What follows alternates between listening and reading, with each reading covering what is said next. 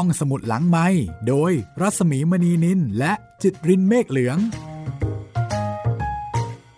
แน่นอนนะคะ คนไทยรักในหลวง แล้วก็รักตลอดไปชั่วนิรันดร์ต้อนรับคุณผู้ฟังเข้าสู่รายการห้องสมุดหลังไมค์นะคะ กับเพลง ในหลวงในดวงใจ พี่เบิร์ดธงไชยแมคอินไตย์ค่ะ เพลงที่รำลึกถึงในหลวงรัชกาลที่ 9 พระบาทสมเด็จพระปรมินทรมหาภูมิพล อดุลยเดช วันนี้รายการห้องสมุดหลังใหม่นะคะนำหนังสือที่หลายคนปรารถนาที่จะเป็นเจ้าของ แล้วก็มีการจับจองลงทะเบียนกันมาอย่างล้นหลาม แต่ขณะเดียวกันก็มีหลายคนที่ผิดหวังนะคะ เป็นหนังสือที่หลายคนตามหาอีกเล่มหนึ่งค่ะ หนังสือเล่มนี้ จัดทำโดย ฝ่ายข่าวศิลปะวัฒนธรรมและบันเทิงสถานีโทรทัศน์ไทย PBS ค่ะ เป็นหนังสือเล่มบางๆ ไม่หนามากนะคะ มีความหนา 56 หน้า ชื่อหนังสือว่า หัวใจของแผ่นดิน วันนี้ห้องสมุดหลังใหม่ จะนำเนื้อหาในหนังสือเล่มนี้มาถ่ายทอดให้คุณได้ฟัง เพื่อที่ว่าหลายท่านที่ไม่มีโอกาสเป็นเจ้าของ จะได้มีโอกาสรับรู้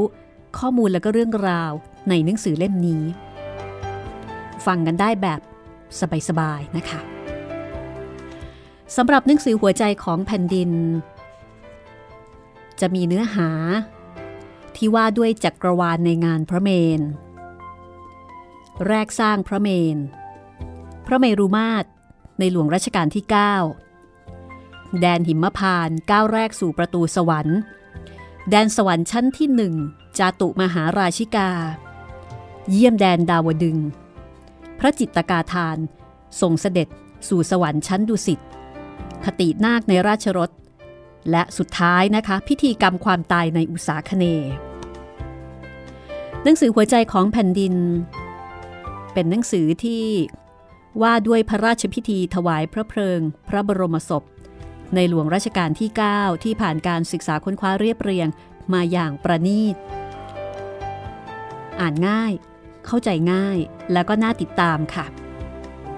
หนังสือเล่มนี้ มีคำนิยมของคุณธีรภาพโลหิตกุลนะคะ ศิลปินแห่งชาติสาขาวรรณศิลป์ คุณธีรภาพโลหิตกุลนะคะ เขียนคำนิยมเอาไว้ดังนี้ กุมภาพันธ์ 2560 เกือบครึ่งปีที่พระบาทสมเด็จพระเจ้าอยู่หัวรัชกาลที่ 9 เสด็จสวรรคตแล้ว แต่พระบรมฉายาลักษณ์คราเสด็จเยี่ยมพระสกนิกรที่หาดราวัยบนเกาะภูเก็ต พศ 2502 ยังเป็นหลักฐานชิ้นสำคัญ ที่ศาลนำมาพิจารณา แล้วพิพากษาให้ชาวเล เผ่าอูรักลาโวยซึ่งพักพิงบนหาดราวัยมานาน ชนะคดีที่มีกลุ่มทุนฟ้องว่า ชาวเลบุกรุกที่ดินของเขา ตามโฉนดที่อ้างว่าออกในปีพศ 2530 ในท่ามกลางความทุกโศก ประหนึ่งผืนแผ่นดินยังร่ำไห้ จากการเสด็จสวรรคตของพัทรกษัตริย์ผู้เป็นที่รักยิ่ง เรายังได้ประจักษ์ถึงการเตรียมงานพระราชพิธี ถวายพระเพลิง พระบรมศพตามโบราณราชประเพณี อันสะท้อนถึงความมั่งคั่งทางภูมิปัญญาด้านศิลปะทุกแขนง อันเกิดจากการสั่งสมทางวัฒนธรรมเป็นเวลายาวนาน และกลั่นออกมาจากจิตใจที่เปี่ยมด้วยความจงรักภักดีของเหล่าช่างฝีมือ ทั้งที่เป็นข้าราชการและช่างจิตอาสา เพื่อส่งเสด็จพระภูมินในดวงใจสู่สวรรคาไหลหนังสือหัวใจของแผ่นดิน ที่ผ่านการศึกษาค้นคว้าว่าด้วยพระราชพิธีถวายพระเพลิง พระบรมศพมาอย่างประณีต โดยทีมข่าวศิลปะวัฒนธรรมและบันเทิง สถานีโทรทัศน์ไทย PBS จึงถือเป็นประจักษ์พยานสำคัญ ยืนยันความรุ่งเรืองเฟื่องฟูของสัพพวิชาศิลปกรรมของชาติไทย และความรักความผูกพัน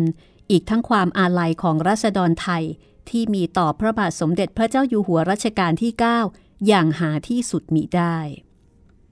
ธีรภาพ โลหิตกุล จากนั้นก็จะเป็นคำนำของผู้จัดทำค่ะ การเสด็จสวรรคตของพระบาทสมเด็จพระปรมินทรมหาภูมิพล อดุลยเดชวันพฤหัสบดีที่ 13 ตุลาคม พุทธศักราช 2559 นำมาซึ่งความโศกเศร้าของพระสกนิกรทั้งแผ่นดิน สถานีโทรทัศน์ไทย PBS ได้จัดรายการพิเศษเพื่อน้อมรำลึกในพระมหากรุณาธิคุณ และถวายอาลัยในหลวงรัชกาลที่ 9 ผ่านการรายงานข่าว รายการสารคดี และกิจกรรมในโครงการแสงจากพ่อสู่ความยั่งยืน หนังสือหัวใจของแผ่นดิน ค้นคว้าเรียบเรียง และคัดสรรข้อมูลส่วนหนึ่งจากรายการสารคดีเชิงข่าว หัวใจของแผ่นดิน ผลิตโดยทีมข่าวศิลปะวัฒนธรรมและบันเทิง ถ่ายทอดเบื้องหลังงานศิลป์ รวมถึงคติที่มา ตลอดจนเรื่องราวของผู้คน ซึ่งเป็นส่วนหนึ่งในการเตรียมงานสำคัญของแผ่นดิน พระราชพิธีถวายพระเพลิง พระบรมศพในหลวงรัชกาลที่ 9 ภูมิปัญญางานช่างที่สั่งสม สืบสารผ่านการสร้างพระเมรุมาตร การบูรณะปฏิสังขรณ์ราชรถ พระยานมาตรและการจัดทำเครื่องประกอบพระราชอิสริยยศ เกร็ดน่ารู้พร้อมคติที่มาเกี่ยวกับโบราณราชประเพณี คือเรื่องราวที่ถ่ายทอดไว้ในหนังสือเล่มนี้ หวังเป็นอย่างยิ่งว่า ข้อมูลที่รวบรวมและร้อยเรียงเพื่อให้ง่ายต่อการทำความเข้าใจ จะเป็นประโยชน์แก่ผู้สนใจและร่วมเป็นหนึ่ง ในการบันทึกประวัติศาสตร์ครั้งสำคัญของแผ่นดิน พันนีรุ่งสว่างตุลาคม 2560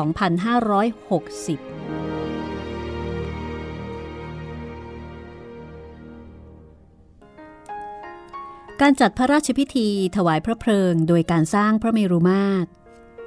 ถือเป็นการถวายพระเกียรติยศอย่างสูง แด่พระมหากษัตริย์ที่เสด็จสวรรคต ยังแสดงถึงความมั่นคงของบ้านเมือง และความรุ่งเรืองทางศิลปกรรมของชาติ เพราะว่าจะเป็นที่รวมสรรพวิชางานช่างทุกแขนง โดยเฉพาะงานพระราชพิธีพระบรมศพในหลวงรัชกาลที่ 9 ที่สะท้อนถึงความแนบแน่นของสถาบันพระมหากษัตริย์กับรัษฎรในแผ่นดิน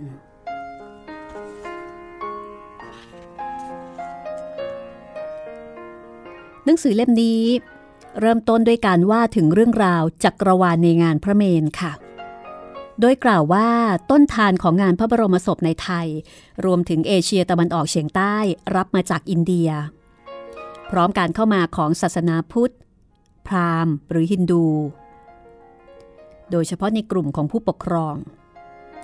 คติฮินดูถูกนำมาใช้เพื่อรองรับสถาบันพระมหากษัตริย์ที่ปกครองในเวลานั้น ที่เห็นได้ชัดคืออาณาจักรเขมรโบราณ อาณาจักรจำปาที่อยู่ทางตอนใต้ของเวียดนาม และอาณาจักรมัชปาหิตในชวาตะวันออกประเทศอินโดนีเซีย โดยเชื่อกันว่า กษัตริย์คือองค์อวตารของเทพเจ้า ทรงจุติจากสวรรค์ลงมาปกครองมนุษย์ เพราะฉะนั้นเมื่อเสด็จสวรรคตก็ต้องส่งพระองค์กลับคืนสู่ดินแดนเทพเจ้าที่จากมา โดยจำลองแดนสวรรค์บนโลกมนุษย์ เพื่อประกอบพระราชพิธีปรงพระบรมศพให้สมพระเกียรติ แดนสวรรค์ที่กล่าวมานั้นก็คือเขาพระสุเมน ซึ่งเชื่อกันว่าเป็นศูนย์กลางของจักรวาล เขาพระสุเมนรายล้อมด้วยทิวเขาทั้งเจ็ดหรือที่เรียกว่าสัตตะบริพันธ์ ซึ่งประกอบด้วย ยุคนทร อิสินทร กรวิก สุทัศนะ เนมินทร วินตกะ และอัศกัน แล้วก็ขั้นด้วยทะเลเจ็ดชั้น มหานาทีสีทันดรโดยมีทวีปสี่ทิศ ได้แก่อุตรกุรุทวีปอยู่ทางทิศเหนือ ชมพูทวีปทางทิศใต้ บุบวิเทหะทวีปอยู่ทางทิศตะวันออก และอมรโคยานะทวีปอยู่ทางทิศตะวันตก และบนยอดเขาก็เป็นที่ตั้งของสวรรค์ชั้นดาวดึง มีภัยชยนมหาปราศาสตร์ที่ประทับของพระอินทร์ดังนั้นพระเมรุมาตรจึงต้องมีความสูงใหญ่และมียอดแหลมให้เหมือนกับวิมานภัยชยน แรกสร้างพระเมน ถึงแม้ว่าอาณาจักรเขมรโบราณ จะสร้างปราสาทหินเช่นนครวัด เป็นประหนึ่ง เมรุมาถาวร เอาไว้ติดแผ่นดินมาตั้งแต่สมัยเมืองพระนคร แต่ก็เชื่อกันว่า ในบ้านเราเพิ่งจะมีการสร้างพระเมรุมาตรในสมัยกรุงศรีอยุธยาตอนปลายนี่เอง ในรัชสมัยของพระเจ้าปราสาททอง เพราะว่าช่วงเวลานั้นมีการรับเอาประเพณีของเขมรเข้ามาหลายอย่าง ดังนั้นแทนที่จะสร้างด้วยศิลาขนาดใหญ่ตามอย่างเขมร พระเมรุมาตรซึ่งสร้างบนที่ลุ่มเจ้าพระยา จึงเลือกทำเป็นเครื่องไม้ที่เน้นความงดงามอลังการแทน โดยกำหนดที่ตั้งพระบรมศพเอาไว้ที่พระที่นั่งสุริยาตอมรินทร์ซึ่งกล่าวกันว่านั่นคือต้นแบบพระที่นั่งดุสิตมหาปราศาสตร์สมัยรัตนโกสินทร์ซึ่งใช้เป็นที่ประดิษฐานพระบรมศพพระเจ้าอยู่หัวในพระบรมโกศที่เราเข้าไปถวายสักการะพระองค์นั่นเองค่ะ แล้วก็เช่นกัน เมื่อถึงเวลาออกพระเมน ก็จะเคลื่อนขบวนแห่พระบรมศพ ผ่านสนามชัย พระที่นั่งจักรวรรดิภัยชยน วัดพระศรีสันเพชร ไปถวายพระเพลิงที่ทุ่งพระเมน บริเวณหน้าวัดมงคลบพิษในปัจจุบัน อันนี้คือว่าด้วยพิธีถวายพระเพลิง พระบรมศพในสมัยกรุงศรีอยุธยานะคะ วัดพระศรีสันเพชรก็คือวัดที่มีพระเจดีย์สามองค์ เป็นพระเจดีย์ทรงระฆัง เป็นภาพที่แสดงถึงกรุงศรีอยุธยาที่เราเห็นกันค่อนข้างบ่อย พระเมรุมาตรในหลวงรัชกาลที่ 9 เนื้อหาในส่วนนี้ก็จะเป็นข้อมูลว่าด้วยเรื่องพระเมรุมาตรของในหลวงรัชกาลที่ 9 โดยกล่าวถึงพระประมาพิไทยของพระองค์ พระบาทสมเด็จพระปรมินทรมหาภูมิพลอดุลยเดช มหิตลาธิเบศรามาธิบดี จักรีนฤบดิน สยามินทราธิราช บรมนาถบพิษจะเห็นว่าทรงมีสร้อยพระนามรามาธิบดี ซึ่งแสดงคติว่าทรงเป็นองค์นารายอวตาร รามาก็คือราม รามก็คืออวตารหนึ่งของพระนารายณ์พระปฐมบรมราชโองการเราจะครองแผ่นดินโดยธรรม เพื่อประโยชน์สุขแห่งมหาชนชาวสยาม เห็นได้ชัดว่า ทรงยึดหลักทศพิษราชธรรมในการปกครอง เปรียบดังพระโพธิสัตว์ ในการจัดสร้างพระเมรุมาตรจึงเน้นความเป็นมหาราชา ตกแต่งโดยใช้สัญลักษณ์ครุฑ เครื่องราชกกุฏพันธ์และยอดฉัดสูงสุด 9 ชั้น นพประดลสเวตฉัตรแล้วก็ตามคติไตรภูมิ หลังเสด็จสวรรคต พระมหากษัตริย์ทรงอยู่ในสถานะพระโพธิสัตว์ สถิตอยู่บนสวรรค์ชั้นดุสิตเครื่องยอดพระเมรุมาตรจึงออกแบบให้มีประติมากรรมพระโพธิสัตว์ โดยนำต้นแบบมาจากรูปพระโพธิสัตว์ ตราประจำพระราชวังดุสิต ลักษณะประทับนั่งบนบัลลังก์ดอกบัว ห้อยพระบาทขวา พระหัตถ์ซ้ายถือดอกบัวตูม มีพระทยานิพุทธตรงเสียน การสื่อถึงพระโพธิสัตว์ ยังมีในงานสถาปัตยกรรมกลุ่มอาคารในมณฑลพิธีท้องสนามหลวง ประกอบด้วยพระที่นั่งทรงธรรม ศาลาลูกขุน ทัพเกษตรและทิมพระเมรุมาตรในหลวงรัชกาลที่ 9 มีรูปทรงบุษบก9ยอด ส่วนฐานกว้างด้านละ 60 เมตร สูง 50.49 เมตร ตรงกลางเป็นบุษบกขนาดใหญ่ 7 ชั้นเชิงกรอน แสดงความยิ่งใหญ่ สื่อถึงมหาปราศาสตร์เทียบเคียงพระที่นั่งดุสิตมหาปราศาสตร์ใช้สำหรับประดิษฐานพระบรมโกศซึ่งตั้งอยู่บนชั้นชาลา รูปสี่เหลี่ยมจัตุรัสสามชั้น มีบันไดทางขึ้นทั้งสี่ทิศ ทิศตะวันตก หันหน้าเข้าพระที่นั่งทรงธรรม โครงสร้างพระเมรุมาตรเป็นเหล็กยึดด้วยน็อต ฐานรากใช้พื้นดินรับน้ำหนักโดยไม่มีเสาเข็ม แม้วัสดุจะต่างไปจากเดิมที่เคยสร้างด้วยสุ่งและไม้ แต่ยังคงยึดหลักความเชื่อเรื่องไตรภูมิตามคติทางพระพุทธศาสนา ซึ่งรับอิทธิพลจากคติความเชื่อของศาสนาพราหมณ์ฮินดูมาอีกทอดหนึ่ง ที่กล่าวถึง จักรวาล มีเขาพระสุเมนเป็นศูนย์กลาง รายล้อมด้วยวิมานเท้าจตุโลกบาล และเขาสัตตบริพันธ์พักกับเพลงนี้ พ่อหลวงในดวงใจนิรันด์ฟอร์ดศพชัยกรายุนเสนค่ะ แล้วเดี๋ยวกลับมาฟัง รายละเอียดของพระเมรุมาตร ในหลวงรัชกาลที่ 9 กันต่อ แล้วก็เรื่องราวอื่น ๆ ที่น่าสนใจ จากหนังสือหัวใจของแผ่นดิน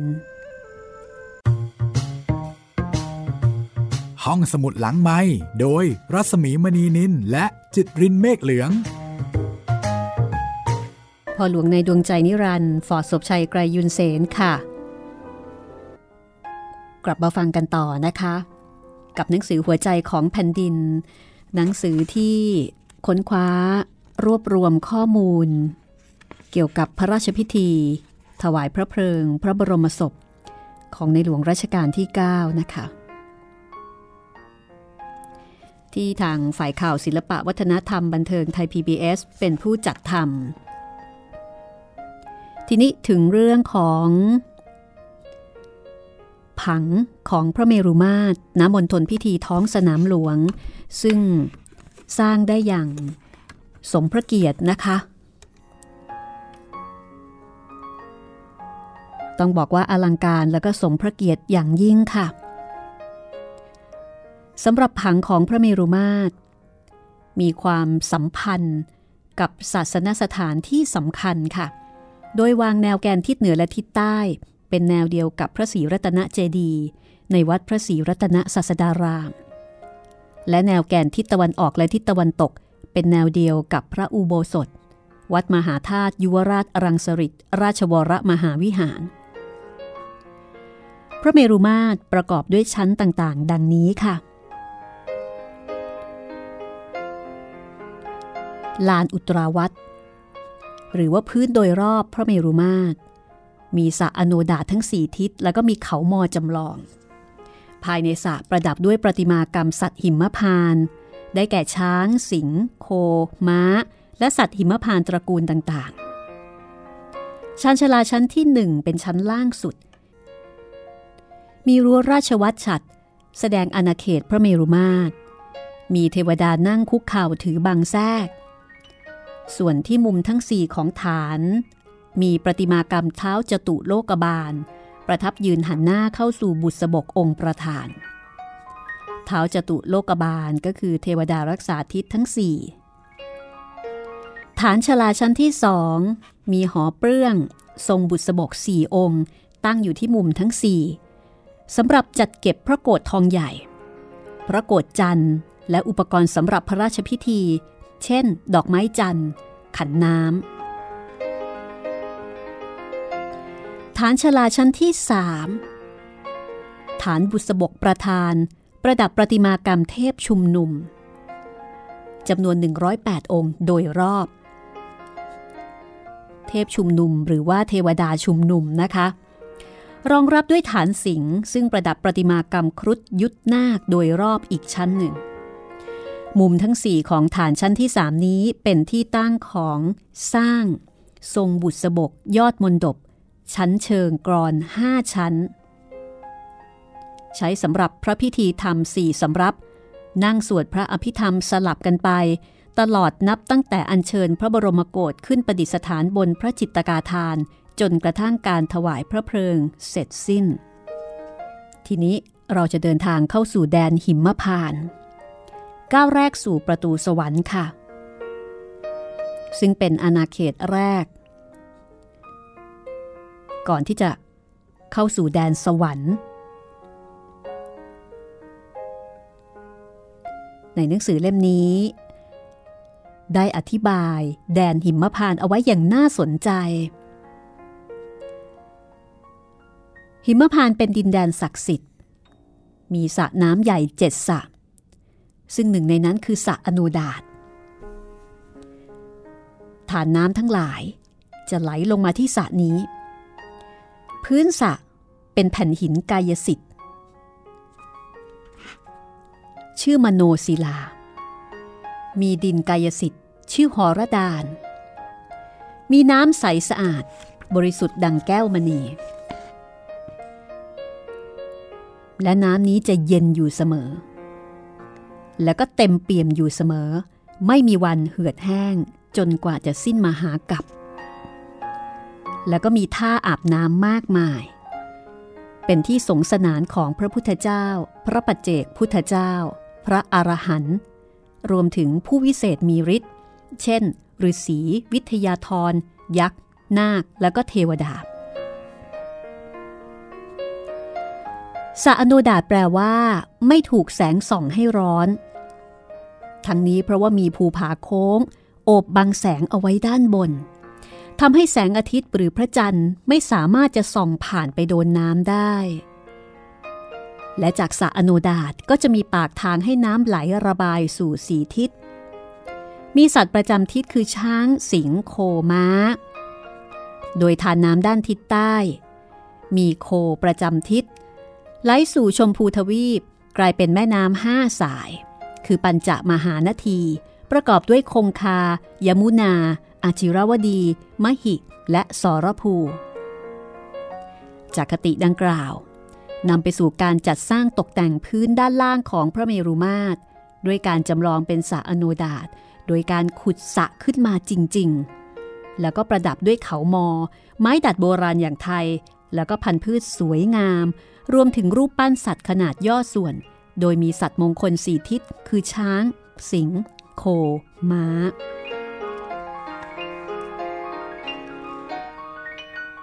ข้อมูลต่างๆ เหล่านี้น่าสนใจมากนะคะ เพราะว่าน่าจะทำให้เราสามารถที่จะชม ชื่นชมพระเมรุมาตรได้อย่างมีความรู้มีความเข้าใจมากยิ่งขึ้น ถึงความหมายของส่วนต่างๆ และก็สิ่งต่างๆ ที่นำมาประดับประดา เป็นพระเมรุมาตร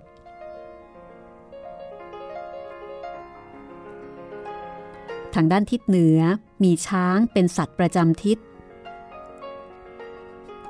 แล้วก็มีรายละเอียดว่า ในตำราคชลักษ์ที่ว่าด้วยลักษณะของช้างนั้น ได้กล่าวถึงช้างเผือกว่ามีสี่ตระกูลด้วยกันค่ะ คืออีสวนพง พรหมพงศ์วิษณุพงศ์แล้วก็อักคณิพงศ์แบ่งตระกูลตามเทพเจ้าผู้สร้าง ถือกันว่า ช้างเผือกเป็นช้างมงคล ที่หากมาสู่พระบารมี ก็จะบังเกิดความเจริญรุ่งเรือง จึงเป็นที่มาของแนวคิดในการสร้างประติมากรรมช้างมงคล เพื่อประดับเขามอในสระอโนดาตโดยทีมช่างประติมากรรมไทยวิทยาลัย เพาะช่าง เป็นผู้รับหน้าที่ปั้นประติมากรรม ก็เลือกช้างตระกูลพรหมพงศ์เพราะว่าพ้องเสียงกับพรหมวิหารสี่เมตตากรุณามุทิตาอุเบกขา ซึ่งเป็นหลักธรรมในการปกครองของในหลวงรัชกาลที่ 9 ช้างตระกูลพรหมพงศ์มีทั้งหมด 10 หมู่ หรือที่เรียกว่า ช้างสิบตระกูล ประกอบด้วย ฉัตรทันทหัตถี อุโบสถหัตถี เหมหัตถี มงคลหัตถี ขันธหัตถี ปิงคระหัตถี ตามะพระหัตถี ปันทระหัตถี คังไคยหัตถี และการาวกะหัตถี แต่ที่กล่าวถึงเป็นพิเศษก็คือมงคลหัตถีกับชัดทันตหัตถี โดยชัดทันถือกันว่าเป็นพญาช้าง ซึ่งเป็นพระโพธิสัตว์ที่ลงมาเกิดเพื่อบำเพ็ญบารมี ตามตำราโคชลักษ์บอกว่ามีผิวกายขาวดุดสีเงินยวง ส่วนในชาดกก็บอกว่ามีงาเปล่งรัศมี 6 ประการ ในการจัดสร้างประติมากรรมจึงออกแบบให้เป็นงาอออกแบบให้เป็นช้างสีขาว มีงาหกแฉก ส่วนมงคลรหัตถีตำราบอกว่ามีผิวกายสีนินอัญชัน ออกแบบเชื่อมโยงกับในหลวงรัชกาลที่ 9 ด้วยการเพิ่มลักษณะพิเศษ ของช้างในตระกูลอีสวนพงเข้าไปด้วย นั่นคือลักษณะงาอ้อมจักรวาล หรือมีงามีงาขวาที่ยาวกว่างาซ้าย แล้วก็อ้อมโอบงวง ซึ่งเป็นลักษณะมงคลที่พบในพระสเวทอดุลยเดชพาหน ช้างเผือกประจำรัชกาลที่ 9 นี่คือ รายละเอียดของช้างนะคะ ซึ่งประจำทิศเหนือ ส่วนทางด้านทิศตะวันออก มีสิงประจำทิศค่ะ สิงสี่ตระกูล สิงเจ้าแห่งป่า เป็นผู้นำแห่ง จตุรงคบาท หรือว่าสัตว์สีเท้าทั้งปวง สิงห์มีกำลังมหาศาล สิงห์มีลักษณะแตกต่างกันไป คือไกรสอนราชสี ที่จะขาวดุดสีสัง มีขนแผงคอ ริมฝีปาก ขนหางและเล็บเป็นสีแดง การะราชสี รูปร่างโต ดุดโคหนุ่ม ผิวกายดำตินนสี สีแดง มีกีบเท้าเป็นม้า กินพืชเป็นอาหาร และบรรทุราชสี กินเนื้อ สีกายดุดใบไม้เหลือง รูปแบบประติมากรรมยังแฝงความหมายต่างๆ เช่น ออกแบบให้สิงสวมมงกุฎสง่างามสมเป็นสัตว์มงคลในพระมหากษัตริย์ แล้วก็มีท่าทางต่างกัน เช่น มีกิริยาก้าวย่าง สื่อถึงชีวิต ที่ยังต้องก้าวเดินไปข้างหน้า ส่วนทางทิศใต้ฝั่งวัดพระแก้วจะมีโคประจำทิศ ประกอบด้วยโคแปดตระกูล คือโคอุสุพราช มีสีกายดำนวล มีด่างเจ็ดแห่ง ที่หน้า หนอก หางและเท้าทั้งสี่โคกระบิน กายสีแดง โคหากายสีขาว โคหงกายสีเหลือง โคสีเมฆ โคสีทองแดง โคมี ลายดุดเกล็ดปลา และโคสีดั่งเสี้ยนตโนดมีสีน้ำตาลอมแดง ทั้งนี้ช่างจะปั้นโดยยึดตามจิตรกรรมสัตว์หิมพานในพระวิหารหลวงวัดสุทัศน์เทวราราม แล้วก็เน้นความสง่างามเปรียบดังโคในพระราชพิธีจรดพระนางคันแรกนาขวัญ สุดท้ายทิศตะวันตกมีม้าประจำทิศ นี่คือ ทิศซึ่งเป็นทางขึ้นสำหรับวางดอกไม้จันทร์ ม้าสี่ตระกูล คือวลาหก กายสีขาว ศีรษะดำ ปากและเท้าสีแดง อาชาในมีสีเลื่อมดังทอง สินทบมโนไมยมีหน้าเป็นม้า กายเป็นล่อ พ่อเป็นลา และอัสดร สีของม้า ลักษณะของม้า จะมีลักษณะเฉพาะ ยึดตามจิตรกรรมสัตว์หิมพานในพระวิหารหลวงวัดสุทัศน์เทวราราม ซึ่งที่นั่นจะถือกันว่าเป็นสุดยอดของการรวบรวมเรื่องสัตว์หิมพาน มีการปั้นม้า ทั้งท่ายืน ท่าวิ่ง จัดวางองค์ประกอบตามจังหวะของหินและน้ำตามที่สำนักช่างสิบหมู่ได้ออกแบบเอาไว้ และรูปปั้นม้ายังมีความโดดเด่นตรงที่ลดทอนกล้ามเนื้อ แต่คงกล้ามเนื้อมัดใหญ่ไว้ แล้วก็มีการใส่เครื่องทรงแสดงความเป็นไทยประเพณี มีลักษณะม้าที่คึกขนองหยอกล้อเล่นกันในหมู่อาชา นอกจากนั้นนะคะสำนักช่างสิบหมู่ยังพยายามเน้นความสมจริงของกล้ามเนื้อและผิวหนัง โดยลงสีเส้นเลือด ก่อนทาสีทับ ทำให้ดูเหมือนมีเส้นเลือดใต้ผิวหนังที่สมจริงยิ่งขึ้น ประติมากรรมสัตว์หิมพานสิงโคและม้า ปั้นโดยกลุ่มช่างปูนปั้นเมืองเพชรบุรี แล้วก็ยังมีนกทันที่มา เป็นนกยืนถือกระบอง ตามตำนานบอกว่าคอยยืนยามอยู่เชิงเขาพระสุเมน มีลักษณะคล้ายครุฑมีเขี้ยว ตาแบบจระเข้หางอย่างไก่ ปีกและขาอย่างนก ทำหน้าที่คอยปกป้อง ไม่ให้สิ่งชั่วร้ายย่างกรายเข้ามา งานปูนปั้นสกุลช่างเมืองเพชร มีลักษณะที่อ่อนช้อยงดงามเป็นพิเศษนะคะ ได้ถวายงานในพระราชพิธีสำคัญเสมอมา และนอกจากลวดลายที่ประณีตเป็นเอกลักษณ์แล้ว วิธีการผสมปูนก็มีรูปแบบเฉพาะ ที่สืบทอดกันมานับร้อยปีค่ะ ผสมปูนขาว ทราย เยื่อกระดาษกากน้ำตาลและกาวหนัง เมื่อจะใช้จริงค่อยๆ เติมน้ำในเนื้อปูนและตำให้เข้ากัน ก็จะได้ปูนสด ซึ่งเป็นสูตรเฉพาะช่างเมืองเพชร ซึ่งมีคุณสมบัติพิเศษคือยืดหยุ่นสูง และก็ขึ้นรูปได้ง่าย ตอนต่อไปนะคะ เราจะไปที่แดนสวรรค์ชั้นที่หนึ่งจาตุมหาราชิกา ตอนหน้าจากข้อมูลในหนังสือ หัวใจของแผ่นดิน หนังสือที่ว่าด้วย พระราชพิธี ถวายพระเพลิง พระบรมศพ ในหลวงรัชกาลที่ 9 ผู้เป็นที่รักยิ่งของปวงชนชาวไทย พบกันใหม่ตอนหน้า สวัสดีค่ะ ห้องสมุดหลังไม้โดยรัสมีมณีนินและจิตรินเมฆเหลือง